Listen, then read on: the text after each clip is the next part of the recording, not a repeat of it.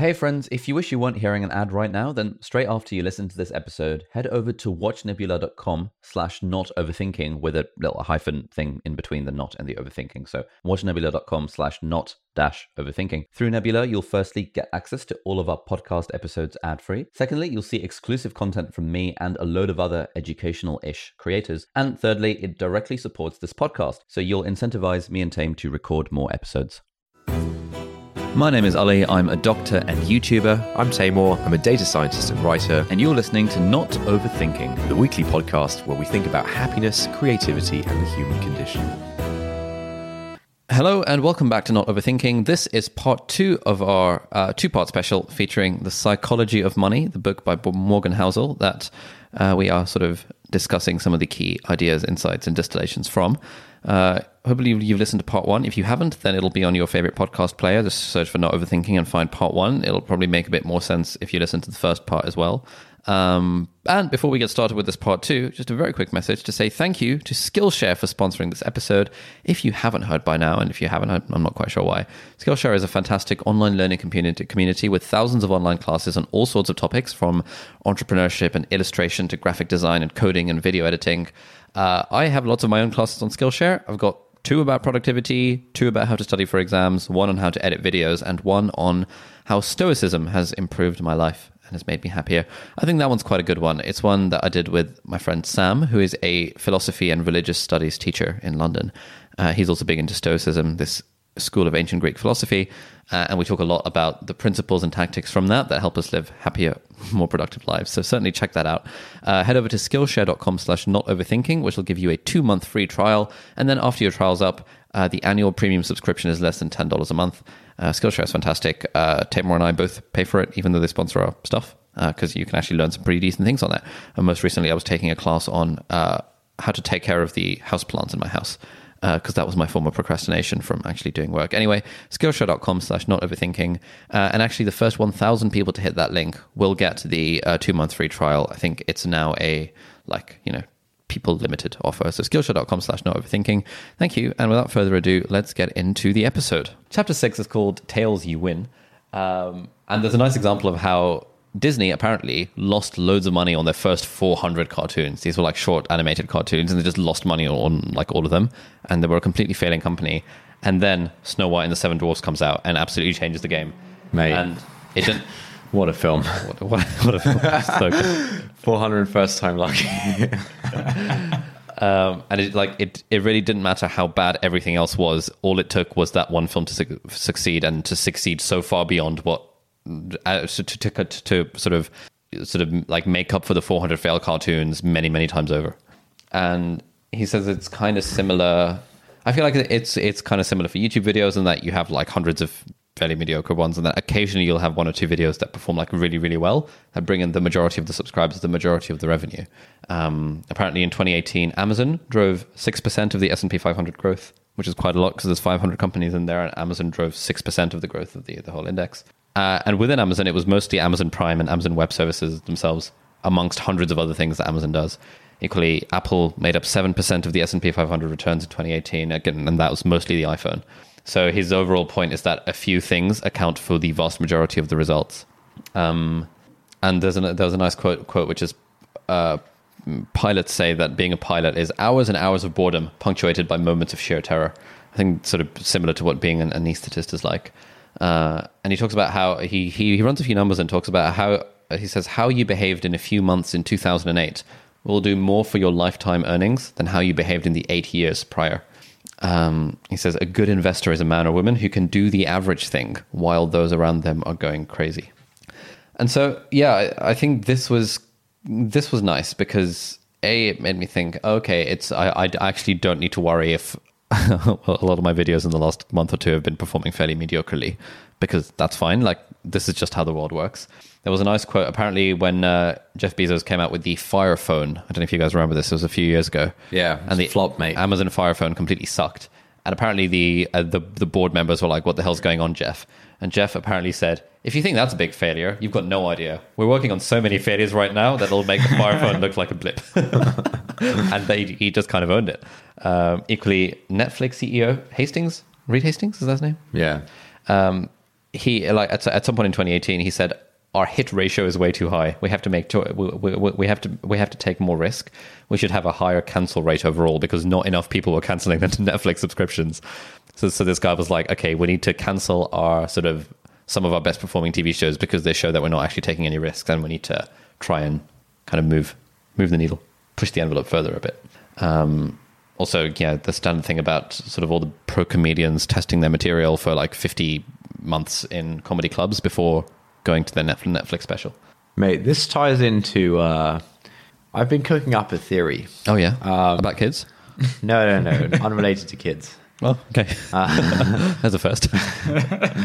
But essentially, I think, mate, you're gonna you're gonna accuse me of like harking on about averages, but Not at all. I think we're trained when it comes to numbers to think that the uh, that the most meaningful summary statistic is the average, and we're trained to just like look at any list of things through the average when the real question to be asking in many I- think in in most of the very important things in life the real question to be asking is like what is the maximum of this list and what is the minimum of this list for example you know You mean the range? sorry You mean the range? no no maximum or minimum okay. like you know for example if you are in the you know if you're like dating and you're trying to find you know a long-term life partner or something hmm. Your average your average success rate is completely irrelevant. The only thing that's relevant is sort of the the end result you know the ma- the maximum of this list right? Uh and I, I think like s- similar to like you know a lot of economic things are sort of dominated by these power law returns. You know it's kind of what bezos is talking about. You know this is basically how vc works where you know getting one facebook or even one one company that's like 10 times smaller or 100 times smaller than facebook will make the other 100 companies you invest in be completely irrelevant for your portfolio. Um, i think we're just naturally like i think everything we're told is about just makes us interpret things through the lens of tr- taking an average or like understanding some kind of uh, you know hit rate or something when that is very rarely the meaningful um, sort of statistic to be looking at it's a it's an early early days for this theory i think it's actually deeply profound Is is that not what the flaw of averages talks about? no Okay. no i mean it does Okay. no no no the, the, the flaw of averages is different what i'm what i'm saying is actually is actually different Okay. what i'm saying is like You're saying that by default we think the average is the most meaningful uh, composite of a set of numbers, uh, but in in reality, in in a lot of circumstances, the maximum slash minimum is actually a lot more important. Or in a lot of circumstances, the average is irrelevant because because outliers dictate such a huge percentage of the o- o- overall whatever matters. yeah yeah sure stuff like that Okay, yeah cool Mike, you look deep in thought. I know. I, I I don't think your average dating success rate matters, Table. wait what sorry I don't think your average dating success rate matters, Table. I think fine. thanks man Anyway, moving on. Um, chapter seven is called Freedom. Uh, and I really like this one because this resonated with a lot of the the things that I feel I believe intuitively. And by intuitively, I mean probably as a result of the people I follow on Twitter. Um, he says the highest form of wealth is the ability to wake up in the morning and think, I can do whatever I want today. He says happiness is hard to define and means different things to different people, but a common denominator within happiness is autonomy. It's priceless. Autonomy is the highest dividend that money buys or that money pays. Um, apparently, there was a guy called Campbell in 1981 who wrote a book called The Sense of Well Being in America, where he did like loads of research about sort of various things that seem to make people happy. And he concluded that the ability to do what you want is the broadest variable that makes people happy, controlling your time, independence, and autonomy. Um, do you, Do you, do you agree with that? Yes. I mean, hmm. I'm just trying to think how that interacts with what you said earlier about still doing stuff that is, you know, good around making money in a situation where you, you have enough money. yeah. Um, And whether the fact that you do stuff to still make money contradicts you kind of having autonomy. Uh, I think I think autonomy is just sort of the ability to work on the ability to do what you want when you want with whom you want and for how long you want. Sure. I, And for some people, that might involve doing things that happen to be revenue generating activities, and for you, it might involve taking a walk in the forest. But the It- point is I, that I think I think the Yeah. point is, isn't that I would do like specifically stuff that doesn't make money. It's just Okay. that I, I wouldn't care about it. Okay. But it seems like if you think you would still do stuff that makes money, it seems like that's a lack of autonomy. If you think that's some kind of constraint on what you might do. I don't think I, I, w- I wouldn't say it's a lack of autonomy. I think, uh, well, I, I can't speak for, for for others, but in my circumstance, it's more that I recognize that the sorts of things I enjoy doing are the sorts of things that also happen to make money as a side effect. In general, like yes, I do enjoy playing board games with friends and stuff, and I'd probably do more of that. I do enjoy playing squash, um, and I do more of that. But I also enjoy, for example, sharing stuff on the internet, which is inherently a revenue generating activity, or can be, has the potential. to Wait, wait, wait, wait, wait. Let's hold up, hold up. all right, here we go. Yeah. And so what I'm saying is that you can have autonomy, but the, the autonomy is just the ability to choose without without compulsion one way or another. I'm skeptical of what you're saying. Okay, why? Here's why. All right, first reason I'm skeptical of what you're saying. We had a similar discussion at some point in the last six to 12 months. Hmm. And you said that if you won the lottery, you probably make far fewer YouTube videos than you currently do. Yeah, I'd make fewer. I'd make them when I want, as opposed to once a week because I feel like I need the I need to appease Okay. the algorithm. And certainly at the time, I wouldn't make we- zero. When we had this conversation at the time, it feels like it felt like the spirit of what you were saying was that you know you'd make a few a year or something like that. Like, Potentially, I mean, like based on as a, as in at that point, it would literally just become a tool for creative expression and for teaching other people and for impact on the world and stuff. And in our sort of unlimited money scenario, those would be the things that I would then start to care about far more than about making money. okay, And so, for example, if I had like courses coming out, I'd still I still want to make the courses, but I'd make them available completely for free because at that point you might as well. you're telling me that if right, you're telling me that if you had unlimited money, Yeah. And if uh, three months from now, you put out a free Notion for Students course on Skillshare.com. probably not on Skillshare, probably on YouTube. Wow. Okay, maybe you're a saint or something. but uh, Are you telling me you wouldn't if you if you had something that you enjoyed and you you, you, you cared about and you thought you know people I could don't- benefit? Maybe like the- the unlimited money scenario is maybe a bit hard to think about. So let's go back to the one where it's like five million. Oh, so okay. it- it's Only- fifty only years, hundred thousand. yeah, So like you've got enough to cover you, but it's not unlimited Yeah, I'd still make tutorials on the internet. It's fun. for, for free on YouTube. yeah. about about Notion. Um, if I found a particularly compelling use case for Notion, as in, so for example, with Notion, they sponsor videos once a month. It's quite it's quite hard to come up with Notion content once a month. Uh, but I, I would still want to make Notion videos even if I wasn't being paid a penny for it because I think it's it's actually good content and people message me saying that oh my god I discovered Notion and it's changed my life and blah blah blah. You know, it's like I'd I'd, I'd still want to make a tu- tu- tu- tutorial about how to set up your own personal blog, just because I think more, more people should do it. It's just it's just kind of fun. Okay, fine. That's great. Uh, the other objection Yes. I uh, the other objection I have. I think I can say objection overruled then. I don't know. I mean, I, and, and it, link- well, the reason why I don't know about whether that's overruled is Yeah. is because of this thing, which is that I don't think you're in a good position to judge how you'd actually feel if you had what you felt like was unlimited money. I suspect we're saying five million here right now. Yeah. I suspect for you that would not feel like I never have to. You know, I think your number is actually a lot higher. Um, but if you did have what would really be unlimited money for you, I don't think you're in a position right now to judge what what you'd actually do because you know I think you're motivated to make money at the moment because money is actually like a meaningful thing. It's like say it's like uh you know it all comes once again it all comes back to Got the hints. aspiration by Ag- Agnes Callard where your current value system and the current your current things that you find meaning in are that way because you have not had unlimited money thus far in your life. And so, you know, it's it's it sounds very cute and stuff when you say the game thing of like, oh, I, I see it as points in a game.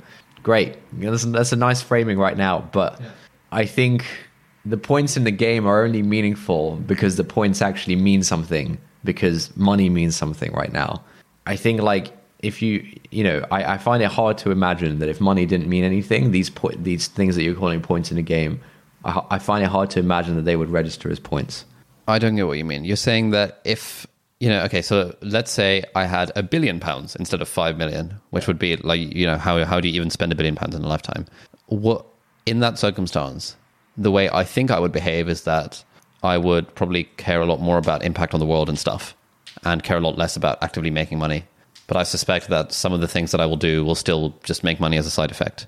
Uh, I think there's things making money as a side effect versus thing, you know, taking deliberate actions in order to generate more revenue. Sure. But I mean, so I might, if I cared about impact on the world, uh, so in, in that situation, I can see myself caring a lot more about impact on the world and recognizing that actually, if I could somehow make 100 billion, then I can eradicate, I don't know, malaria, for example. And at that point, I can start thinking, okay, cool. I now have all the money I need. I'm now not making money for myself. I'm actually making money to improve the world. I'm trying to do it in ways that will benefit the world, etc., etc. Uh, like, I don't see anything particularly wrong with that line of reasoning. No, no, I can get on board with that. Okay. I, I think What do you take issue with? I, I don't quite understand your point. I think I take issue with the thing you were saying earlier about like, you know, even if I had like enough money and I wanted to like do some painting, I'd try and like Sell sell, my paintings for some. Okay, so, money or something. so you're saying if I had a billion pounds, I probably wouldn't bother selling my paintings. yes, No, I probably would. I'd probably just do it at a, cha- at a charity auction where they're going to sort of command large, large premiums and be money be, be donated to charity. But assuming that they're not worth that amount, so you can sell them for like a few bucks on online or something, or you can not sell them. What's the choice then? What's the decision? Oh, at that point, it's too much effort to sell them for a few bucks online. right? I mean, I'd, ra- at, at, at that point, I'd, I'd, I'd rather sell them for like five million and give that money to charity and have it at a charity auction, purely as like a token thing. I guess what I'm really objecting to is you saying that you see making money as an inherently fun side hobby. Okay, why is why is that objectionable? I don't think it's true. I don't think it's. I think you, it's. you think it's true right now because money still means something. Yes, but you think exactly. it wouldn't be f- true if money s- literally stopped meaning anything at all. Yeah, Yeah. Like we, we've all played The Sims when we were younger, and like when you when you get to a certain point in terms of the household revenue, the game becomes like no fun. Okay, you made too much so you money. think that Warren Buffett and Charlie Munger have not like it's just like don't enjoy investing? I'm not sure what motivates them. Okay. You think the fact that Warren Buffett is, has pledged to do- donate 99% of his net worth to charity or upon his death or whatever that thing is, is not some motivating factor in p- telling Yeah, yeah, him yeah, that, that's hey, great. actually, I kind of want to make some more money. Yeah, but this is not. That means that it's not that making. Maybe Warren and Charlie inherent, truly inherently find it fun to make money. Okay. If the reason you I mean, want to that's, make what, money, that's what investing is, isn't it? sorry, Isn't that what investing is? it's possible they can enjoy the whole process of trying to beat the market without like just thinking, okay, this is another million. but if your if your mindset is like I'm a billionaire and I want to eradicate malaria, Yeah. you're not trying to make more money for the inherent fun of making money. You're trying to make more money with like a clear objective in mind. Yeah, but making but but if you're that sort of person, you probably also enjoy the, the the making of money, which is a side effect of like the growing of businesses and the acquiring of products, and you know, like making money tends to be correlate tends to be a proxy for doing useful things slash adding value to the world in some way. I agree with that. And a lot of the activities that are associated with making money are also inherently enjoyable. In fact, making money itself is inherently enjoyable, as evidenced by by things like gambling. Like it's inherently enjoyable. Like if if the only thing you are doing, or, or things like algorithmic trading, like if you're you're literally creating an algorithm whose job is to print money, that's that's kind of fun. Sorry? That's fun if the money. Okay, I think you just maybe you're just using the word inherently wrong. Saying that things I enjoy happen to make money, that that doesn't mean that money making money is inherently fun. That means that some things are fun and money happens to be being made, right? No, but I'm I, I'm saying I'm saying that I think for me making money is inherently fun because I can't imagine it's. Uh, I mean I mean I mean fine, if if I were to wash dishes to make money, that wouldn't be fun because I don't enjoy washing dishes. But you'd be gaining money. Yeah, but I don't enjoy washing the dishes. Okay, so that means the money is not the inherent thing. There's nothing in there's, there's nothing inherently fun about, About- making the money and making Well, it well it, it, it, depends, it depends what you're doing for the money. Right, and eh, and if it depends what you're doing for the money, it suggests that the money is not the inherent thing.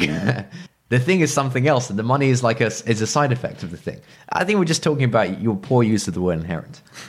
So my word inherent was the word. So when I say that making money is inherently fun, in my head I'm imagining sort of activities related to growing businesses, starting products, doing that sort of stuff, Yeah. as opposed to toiling away washing dishes. Yes, I mean what what you're saying is is that it's not making money that's inherently fun. It's you know just you know doing useful Building im- businesses. right? Yeah, creating content.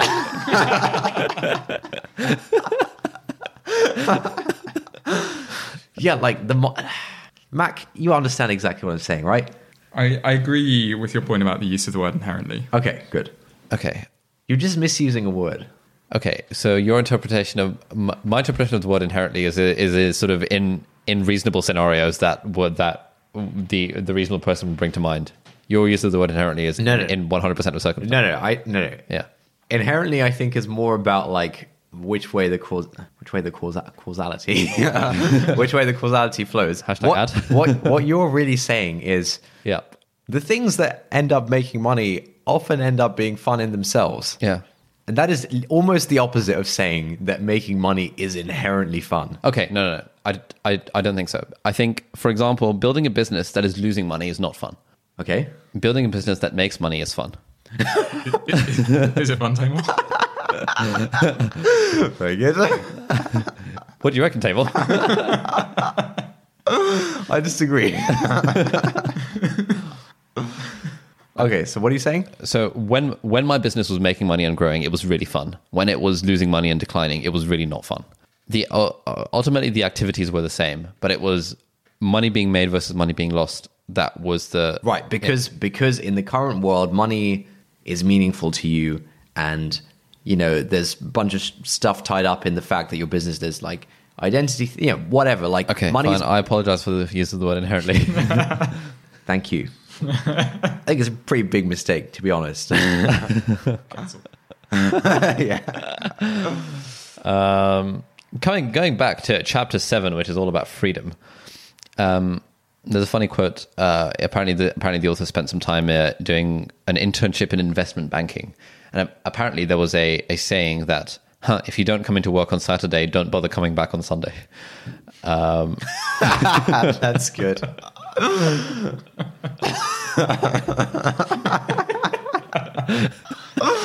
That's pretty good. yeah, that was one of my favorite quotes in the book. Um, That's really good. I'm glad you find this as amusing as I did. I love these little like sayings that certain you know, industries have. You know, there's another really funny money saying, which is something like, it's something like if you owe the bank a million dollars, that's your problem. if you owe the bank a hundred million dollars, that's the bank's problem, or something, something to that effect. Yeah. um, then we talk, a, you know, a fair bit about using you. Uh, oh, the, he he's got a nice quote from Derek Sivers, our pal Derek Sivers here.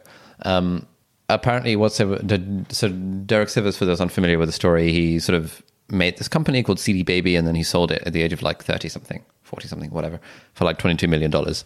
Uh, and he would be asked in interviews that how did it feel, kind of selling that company, and, and then you became financially free. And he would say, No, I became free when I was 22, when I realized that I just needed $500 a month to live and I could make that by busking on the streets. Um, everything else beyond that was just sort of icing, icing on the cake or, or equivalent. I thought that was a nice thing. Legend. Yeah. Um, other notes I've taken so using our wealth to buy time is the highest return. Yeah, fairly uncontroversial. Um, there's sort of he's got one explanation for for the, the phenomenon that uh, over time, over the last sort of few decades, the world has become, you know, every, basically everyone has become a lot more rich, and yet uh, happiness stays relatively constant. Uh, and the question is that you know, if we are richer than ever, why are we not happier? Why are we not happier than ever? And one explanation is that um, if we assume that happiness is directly tied to our control of time, uh, we find that even though we're getting a lot richer, we're actually not in control of our time. We're working more hours on the job. We are doing more thing. We are, we have less autonomy in our lives than perhaps we did. Uh, we, the collective, we did sort of 50 years ago, even though we make more money, which is why happiness levels have stayed the same, plus or minus decline, depending on who you asked. There's a, a book that he quotes called 30 Lessons for Living, which apparently where the author kind of interviewed people on their deathbed, you know, standard affair. Um, no one, not a single person said that to be happy, you should work as hard as you can to buy the things that you want. And, you know, unsurprisingly, quality friendships, being part of something bigger than yourselves, quality, unstructured time with the kids, uh, essentially sort of controlling your time is the highest dividend that money pays. Shall we keep going? I'm a little skeptical of the deathbed interview thing. Oh, yeah? It's quite in vogue. I mean, it's, it's been in vogue for a while. Yeah, an exit interview. that would be a great title for a book. uh, exit interviews. Interviewing startup founders on their deathbed. um, the reason is this. like I think the things that would be salient and that would come to mind on someone's deathbed, um, I you know I don't I, I doubt whether that is uh, whether those are the same things that uh, affected their tangible day to day happiness for the sort of decades that they were alive. You know, What things like spending quality time with the kids and uh, just hang, hanging out with friends and living a life true to yourself and traveling more. No, no, I can get on board with that stuff. But for example, uh, you know, s- suppose.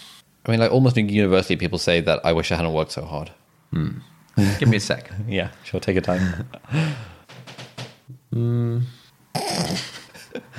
What was that? For context, I'm squeezing my belly fat, and Mac has just made a snippy snippy gesture, implying plastic surgery. I think. Look, I'm making the simple point that. Okay, I'll, I'll give you a hypothetical scenario in which I think the person on the deathbed might not be reliable. For the record, I agree that there is, you, you know, it's not a 100% sort of barometer by which you should live your life. But I think it's, you know, the exit interview is somewhat, somewhat useful to know, to, to hear. Yeah, fine. If if the bar is like, oh, that's kind of interesting. Fine, whatever. Is that the bar? The bar is that's kind of interesting and it potentially ca is uh, a, a data point for me to figure out how to spend my time. And if it's a if Yeah. it's and if it's a decision between spending more time with the kids versus having a longer commute to spend more time at work to make a bit more money, mm, I would hope that the um, exit interview would give me evidence that spending more time with my friends and my kids would actually probably be hap- make me happier in the long run. I'm not advocating for the spending less time with your kids. Okay. Good. this, is why, this is why I used that as an example. Let's be clear on that. but it's just like a legibility thing, man. What illegible sources of happiness do you think are there that people on their deathbeds would not would not actually sort of genuinely appreciate? Not that I'm not saying that the, the, the sources of happiness are illegible. Yeah. But for example, suppose look, it's hard for me to come up with an example because it's going to be quite extreme and it's going to make me seem out of touch. By all means, continue. All right. Suppose all right, whatever, let's move on. right. Chapter eight is called "The Man in the Car Paradox." Have you guys come across this? The Man in the Car Paradox. No. yes. I think I know what this is. This is actually this actually changed my life. This changed my this like All right. rewired my brain. Talk to me. All right, here it is. There's a man in the car, and he looks out of his window on one side, and he sees a man in a fancier car, and he's like, "Man, if I had the uh, what's a fancy car? If I had the Lamborghini. the Lamborghini, man, that would be good." And then on the other side of him, there is a man in a bus. And the man in the bus is looking at the normal, the man in the normal car, and he's thinking, "Man, if I only had my own car, I wouldn't have to take this bus every day."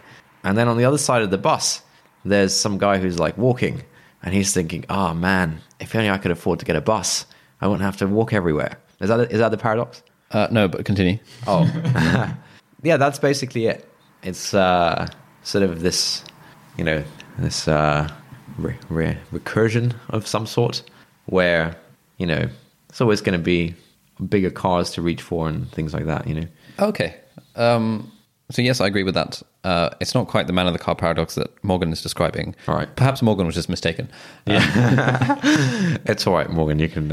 okay. Anyway, so Morgan's version of the man, man in the car paradox is basically um, when you see someone driving a fancy car, you almost never think that, whoa, that guy's cool.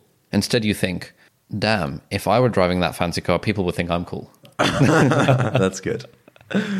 And Morgan apparently wrote a letter to his son when his son was born, um, presumably for the son to read in the future, that said that you think you want.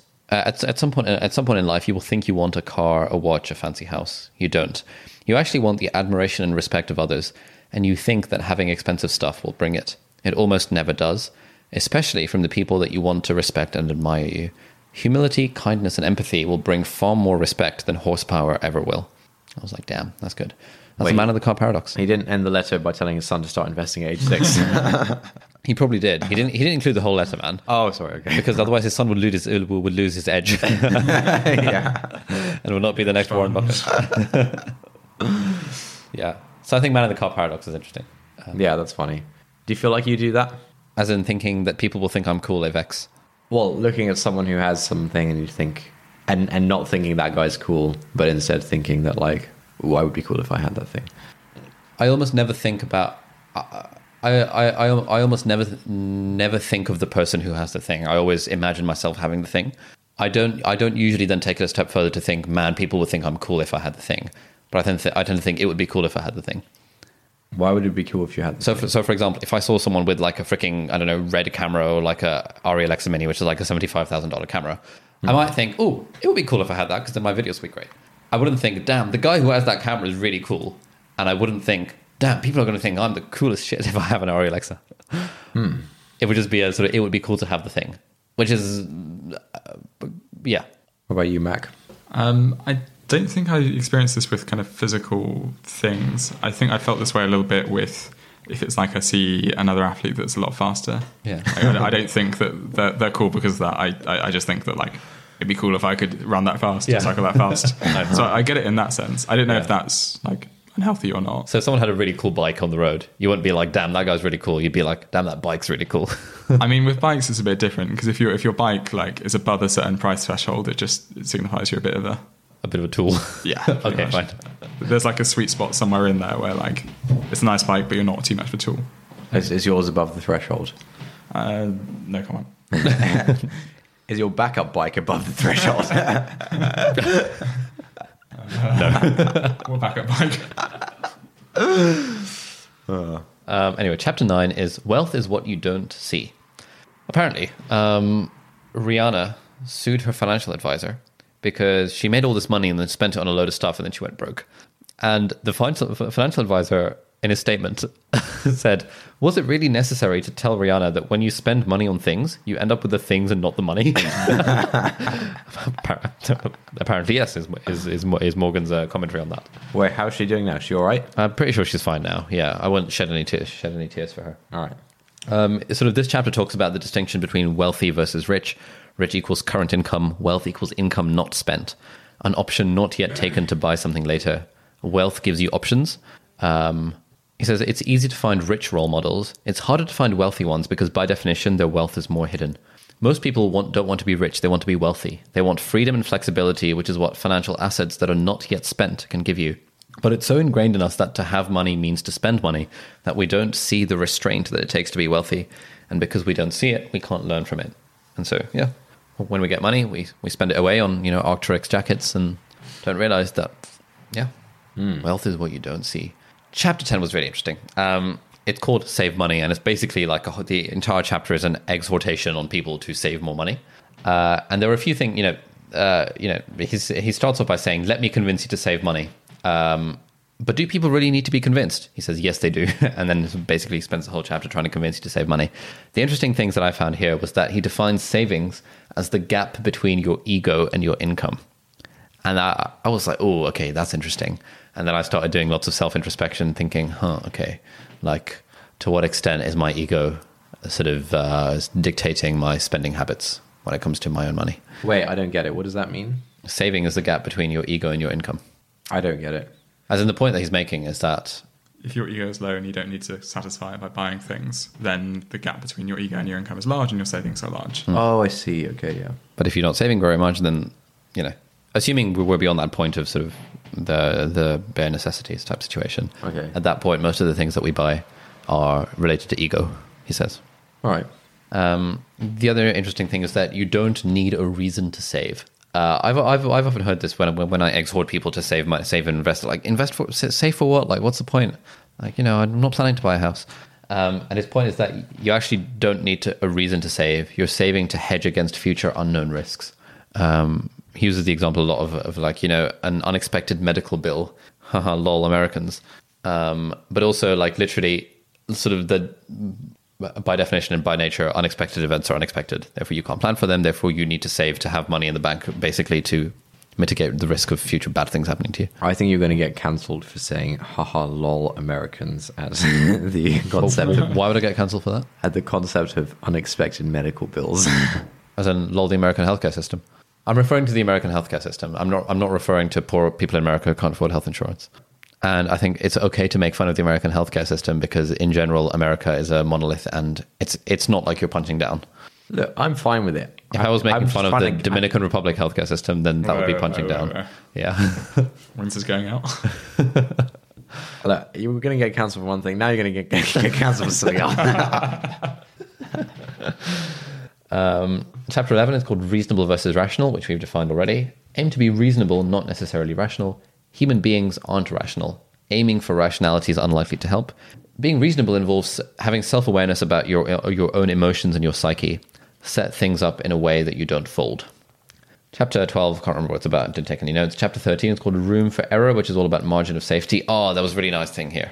Um, what was the context? Yeah, so we t- he, t- he, he, he talked about this, uh, this uh, syndrome called the Russian roulette is theor- theoretically good for you syndrome, which is a, a syndrome that some like rational bros have.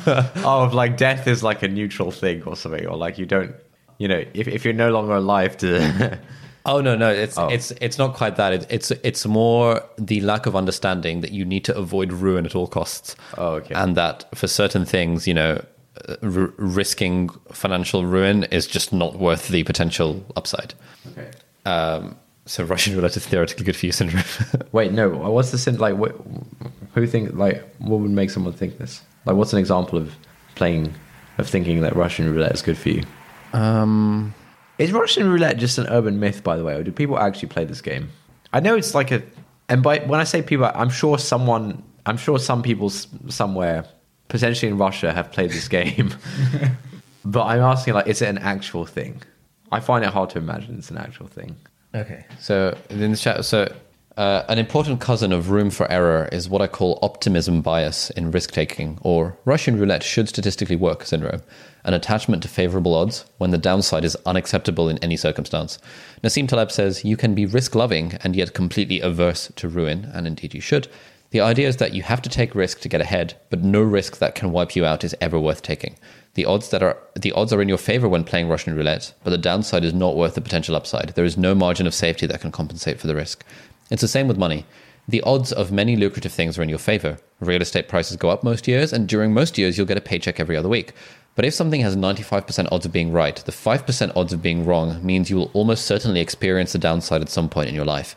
And if the cost of that downside is ruin, the upside, the other 95% of the time, uh, likely isn't worth the risk, no matter how appealing it looks.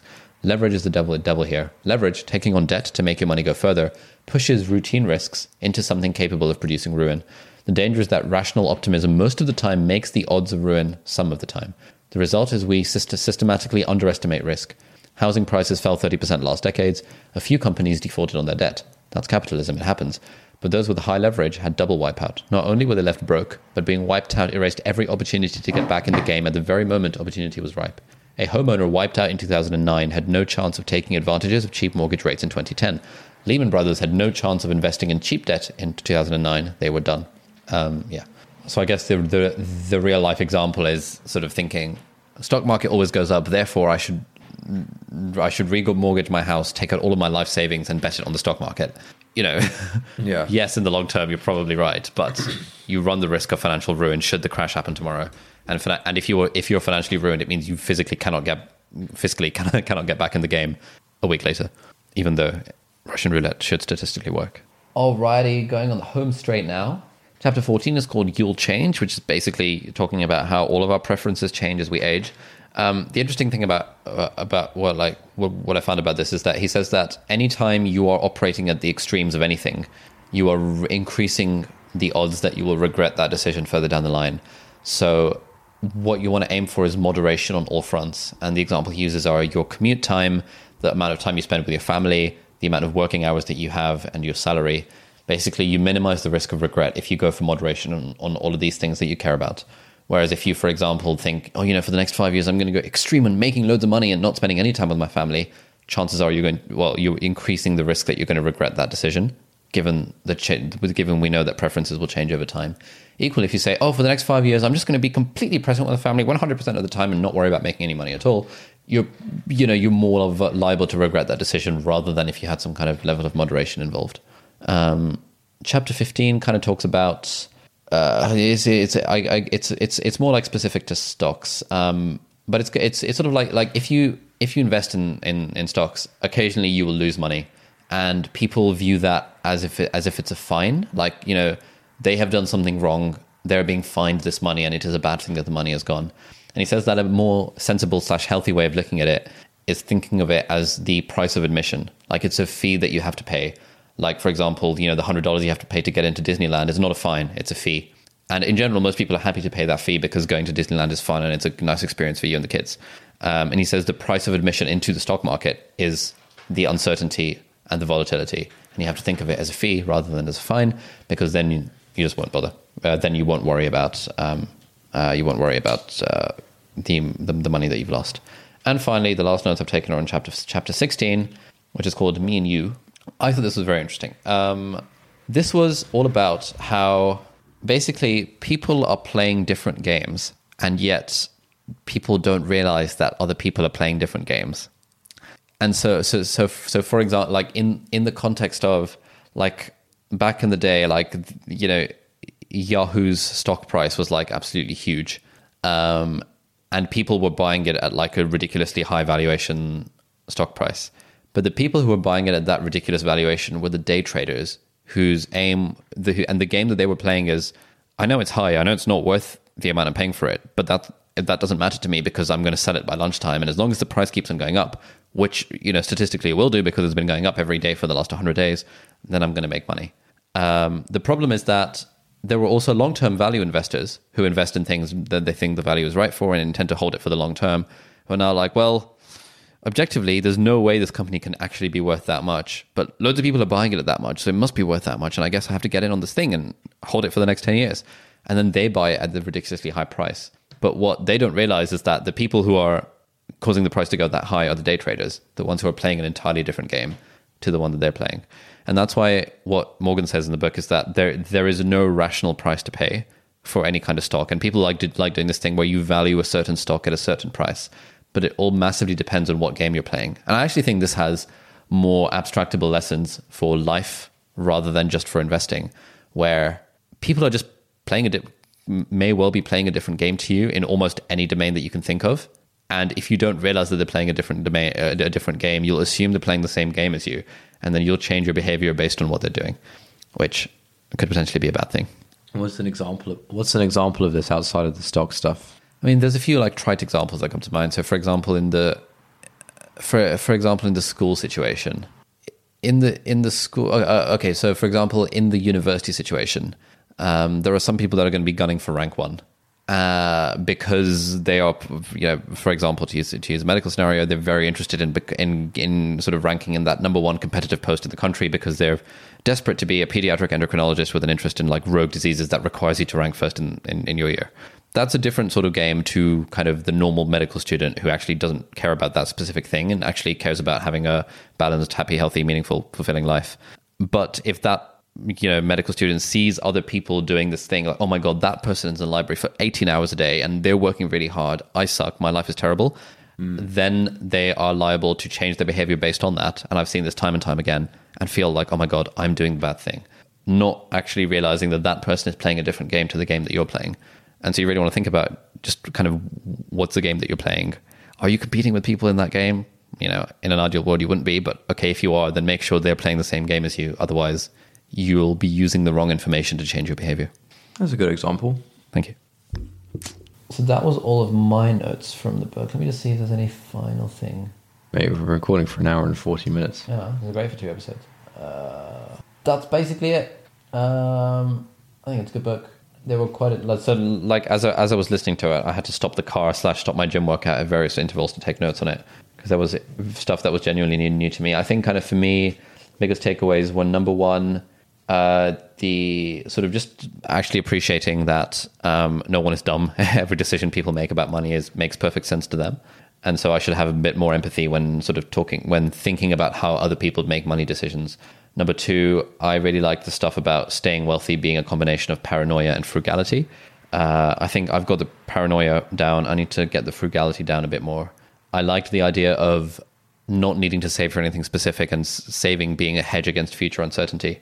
And I, yeah, I, I like the, the sort of you know the highest form of wealth is the ability to wake up in the morning and think I can do whatever I want today because th- th- that's sort of the direction that I've very much been leaning for most of sort of my my adult life, and it was nice to see that validated.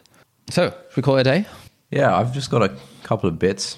I remember earlier this week in my in my second brain in Roam, I wrote down a thing that I wanted to bring up on the podcast. Let's see if I can find it. Roam is loading. right. Sorry. What? Fuck them kids. I'm not sure why Mac just said that out loud. What the hell, Mac? What's going on, dude? It's your phone. Oh yeah, so a couple of things. Earlier this week, I had dinner with some friends and we were talking about the kids stuff. And I thought that that had some pretty interesting uh, outcomes. One of the friends mentioned that when he was about ten years old, he and his mum went to some like mother and son weekend camp kind of thing. If anyone watches Arrested Development, it kind of reminded me of Mother Boy. Mother Boy is a mother son sort of dance that Lucille and Buster go to every year. Anyway, he, when he was 10, he and his mum went to, went to Mother Boy. And it's like a, a, weekend of uh, mother son activities. And uh, apparently there was a lot of table tennis. And then also one of the act, in one of the activities, the uh, the the mothers had to write down uh, some questions for the sons, um, and um, one of the questions that my friend's mum wrote down was uh, what I think it was something like, "What do you need from me?" or something like that. And the answer that my friend wrote down was, "I need more respect and I need more pocket money." the the pocket pocket money thing it's just kind of funny. But the respect, the respect thing, now that's interesting, isn't it? and he he can't remember quite exactly what was going through his mind at age ten when he wrote that, but something was. That's a topic for another time. yeah, so I think that was that was a pretty interesting. okay, yeah, no, that, that that is actually quite interesting. Um, Have you added that to your manifesto? it, it's going in the manifesto. And um, this other friend who was at this dinner, she's broadly happy with her childhood and fond mem- yeah, exactly, uh, fond memories and things. But one thing that she kind of has recently been sort of noticed uh, slash grappling with is that she felt like when she was younger, no one really asked, no one ever really asked, like truly asked for her opinion on things. And now as an adult, she's trying to like undo this and kind of, you know, voice her opinion more often and kind of, you know, that kind of, that kind of stuff, which I think is also very related to my, my theses uh, around the kids stuff. Cool. So that was interesting. All right. Do you want to read a review and then we'll, we'll call it a day? What? What does it say? okay, you, you, you've got to read this out. What does it say? They, they ended the review by saying, don't read my review on the podcast. Okay. is it bad? We, we change Ali to table. Do you want to have a read? Let's have a read. Which one is it? It's a great episode one. Oh, wow. Thanks, Tame. Great topic. Great episode. I only like listening to Taimur. You have no values, Ali. You only care about money. People like you are disgusting. Don't, don't read my review of the podcast. Thanks. wow. Wow. After this two-parter about the psychology of money. What's this guy's problem? well, it was a five star review, so I'm not complaining. Yeah, well, thank you for that, Taimur. Oh, yeah, yeah, yeah.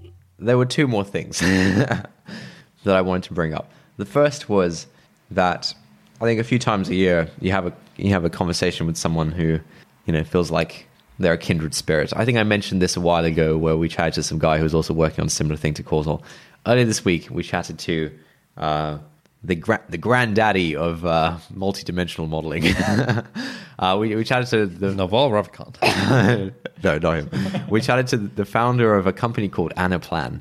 Uh, Anaplan is, you know, ca- causal's causal is is sort of like a modern reincarnation of Anaplan. Like it's all the same concepts and stuff like that. Um, and we chatted to the, the founder of this thing, and it was uh, it was really cool to chat to someone who there was there was like no exp you know usually when we're talking to if we're talking to someone about causal there's a lot of like groundwork you have to get through there's a lot of like explanation you have to give and even then you're not sure if they quite understand what the hell you're like being on a first about. date with someone and you have to go like, what do you do and all this stuff. Yeah, yeah, maybe it's a bit like that. Basically, covering the same ground as you've done every other first date.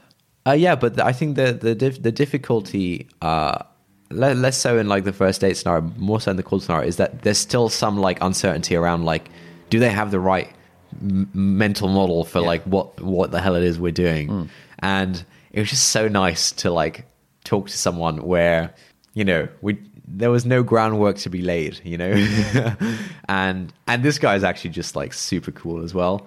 I think uh, I think Anaplan. I think Anaplan is just like a really interesting and underrated company. They was they started in the UK, uh, in York.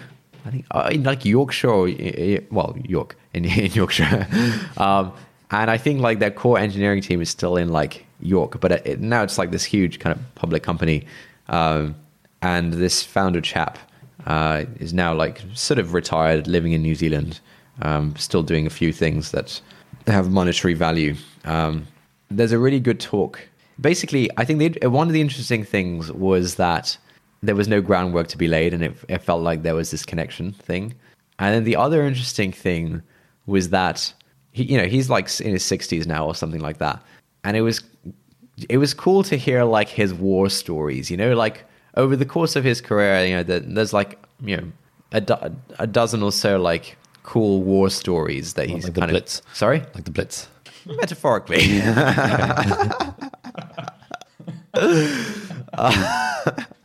yeah, and it was like cool to hear that, and it kind of just got me thinking of like, you know, you kind of when old people talk about stuff, you know, they they often have like some war stories in some sense.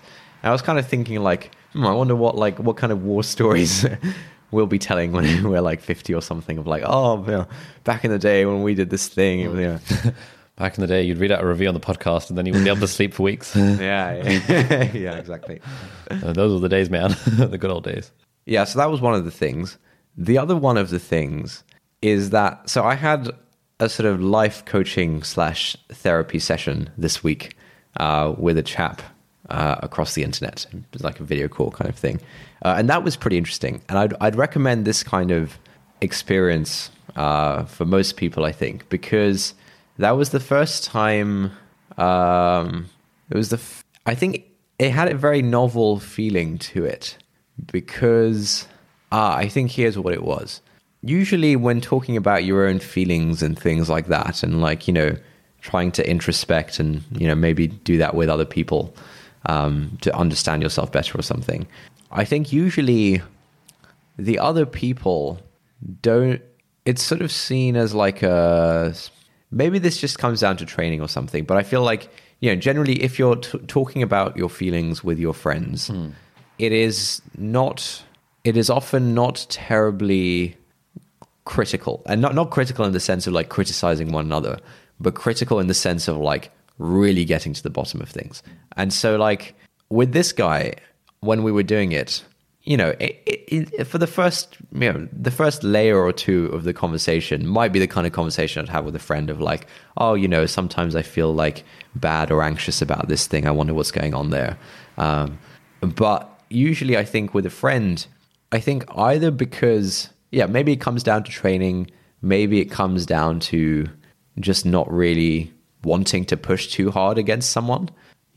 I find that usually people will generally stop one or two layers in, um, and I think it's it's often weird or sort of like uncomfortable to push someone more more than sort of like one or two layers in. But this guy's approach was basically to I mean, I- I think, yeah, I, th- I think the cool thing was that he'd asked me about something, asked me to kind of explain it, and then he was very, he was very happy to say, you know, to kind of doubt my explanation. He was very happy, you know. So he, he, you know, I, I think the thing we were talking about was that, you know, I often feel anxious about not having gotten enough work done or something like that. Um, and he was like, okay, uh, try and like conjure up that feeling or whatever. Um, and I think that day I'd like wasted a bunch of time in the afternoon. So I, I was already feeling a bit like bad slash anxious about not getting enough work done. I was like, all right, man, I'm there. Hit me. and then he was like, okay, like what's your, yeah, what's your anxiety saying? And he's an American guy. Uh, and I think one really cool distinction that he made was that wh- when I was trying to explain it, I was saying, you know, I feel I feel bad for not having uh, you know done much work or something. Um, and a couple more times, I tried to like explain it with something like that, and he said something along the. He, he told me that basically what I was doing was summarizing the feeling, but not actually sort of explaining the feeling. And I think this distinction between like summarizing and like actually explaining was pretty interesting. Um, and so I think when when we eventually got down to it, the thing we narrowed down on, and I think this is I think this is like a smallish part. I think this this is like a, a chunk of the problem. I don't think we're like right down to the bottom of it, uh, or, or my various other problems. But the thing the thing that we kind of narrowed down on that he that he seemed convinced by after after you know a lot of things I said he wasn't convinced by. He was like, no, I don't think that's what's going on. Let's let's try like uh, a different approach to get at the right answer. um, we kind of narrowed down on the fact that one of the things I'm scared of, I, uh, yeah, I, I, I'm not sort of objectively scared about causal as a company failing. Um, I, you know, I think I can I can accept that there is some sort of risk of that, and I'm sure I'll be bummed out or whatever. But like, I, I don't think that's a huge deal or anything like that. But the thing that I'm more scared of is the idea that if it fails, uh, there might be some people who feel sorry for me as a result, who might sort of uh, you know look at look at me and think, oh, you know, poor guy, his company's just failed. You know, um, yeah, the, the sort of other people feeling sorry for you. Uh, and this is something I, I sort of narrowed down on before as something that I, for some reason, I feel like quite strongly about this. Like I have this very strong aversion to having other people feel sorry for me, and and this seems I've chatted to a few friends about this, um, and this seems to be like a weird quirk of mine that I'm I'm trying to figure out. But we kind of went sort of one layer deeper than that, which was that. So I was trying to figure out, okay, you know, why why is it so? Why is this? Why why do I think it would be so bad if people felt sorry for me? Um, and the, the thing that I kind of thought was that, yeah, I, I think, and this is just me, like, um, you know, rehashing some of those thoughts on the podcast because I think it might be interesting for other people.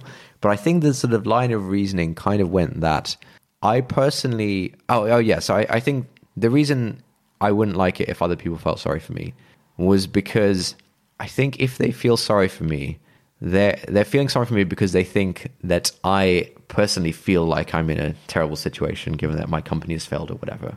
Um, when actually that's not quite you know the the external metrics of like oh you know spending four or five years on your life uh, of your life on something and it doesn't really go anywhere. You know the, the the sort of external appearance of that thing is quite bad but i think the internal experience is a little bit different.